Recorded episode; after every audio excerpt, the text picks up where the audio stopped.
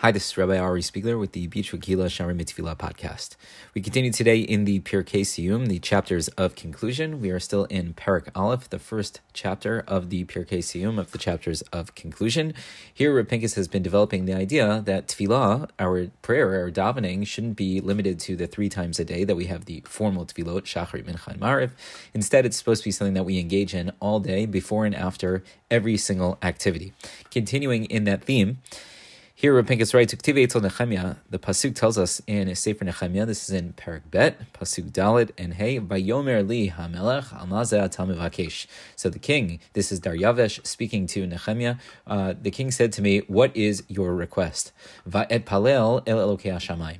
And the pasuk says, "And I davened to the God of the heavens." Va'omar lamelach, imal hamelach tov, And I said to the king, "If the king is good, and it is good in uh, the eyes of the king, or the servant has found favor in the eyes of the king, asher tishlacheni el Yudal ir kivrot avutai ve'evnena.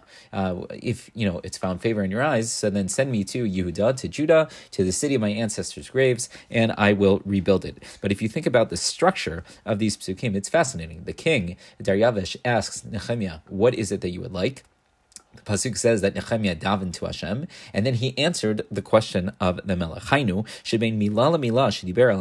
That between every word that Nehemiah said to the king, to Daryavesh, he palel al Baruch. He first davened about it before he, he went ahead and he said it.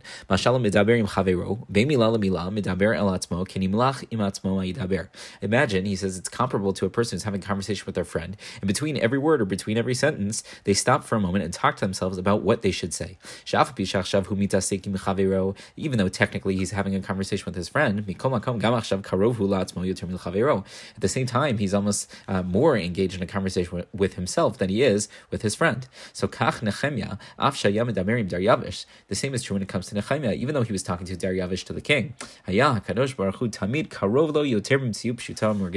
Nevertheless, he was really having that conversation with Hashem as well, and therefore he felt closer to Hashem in reality uh, uh, in, in, in a more tangible way than he did with Daryavish. So you're right, he may not have uh, expressed those words audibly. Uh, Nehemiah may not have actually said the tefillah out loud to the point where Daryavish could hear it, but he certainly was davening before he answers this question, and therefore it's clear that he feels very close to Hashem at that moment.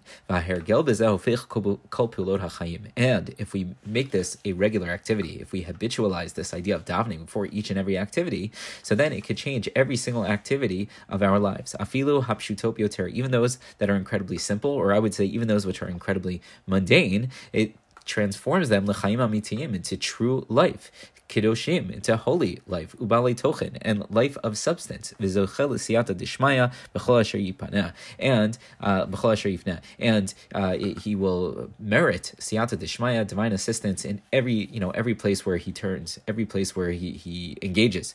And he himself, meaning the person who engages in this type of practice, who's constantly davening before each and every activity that they partake of, they themselves will turn into a completely different chatza, a completely different object object and to a completely different person altogether. So again, what we're seeing from Nehemiah is that even when he was amid conversations with other people, he was engaging Hashem in that conversation. He was speaking to Hashem. He says, "Look, uh, Daryavish is giving me this opportunity. Should I ask him that I could go back to Yudah? Should I ask him if I can build it back? Should I not say it?" Right? He's having that conversation. He's davening with Hashem, or perhaps he's saying, "Hashem, thank you for giving me this opportunity because I am going to ask that I be able to return to Yudah to build it up." Right? Who knows what the exact tefillah was? But what's key is that even within a conversation, he's able to still talk to Hashem. And he sees that as part and parcel of who he is and part and parcel of every activity that he partakes of. That as we conclude here, uh, Parak Aleph, the first chapter of Pirkei Siyum, Rav Pincus is reminding us that before and after every single thing that we do, we should be engaged in tefillah. We should be praying, we should be davening, and we should never ever limit it to just the three formal tefillot, Shachar, Mincha, and Marv.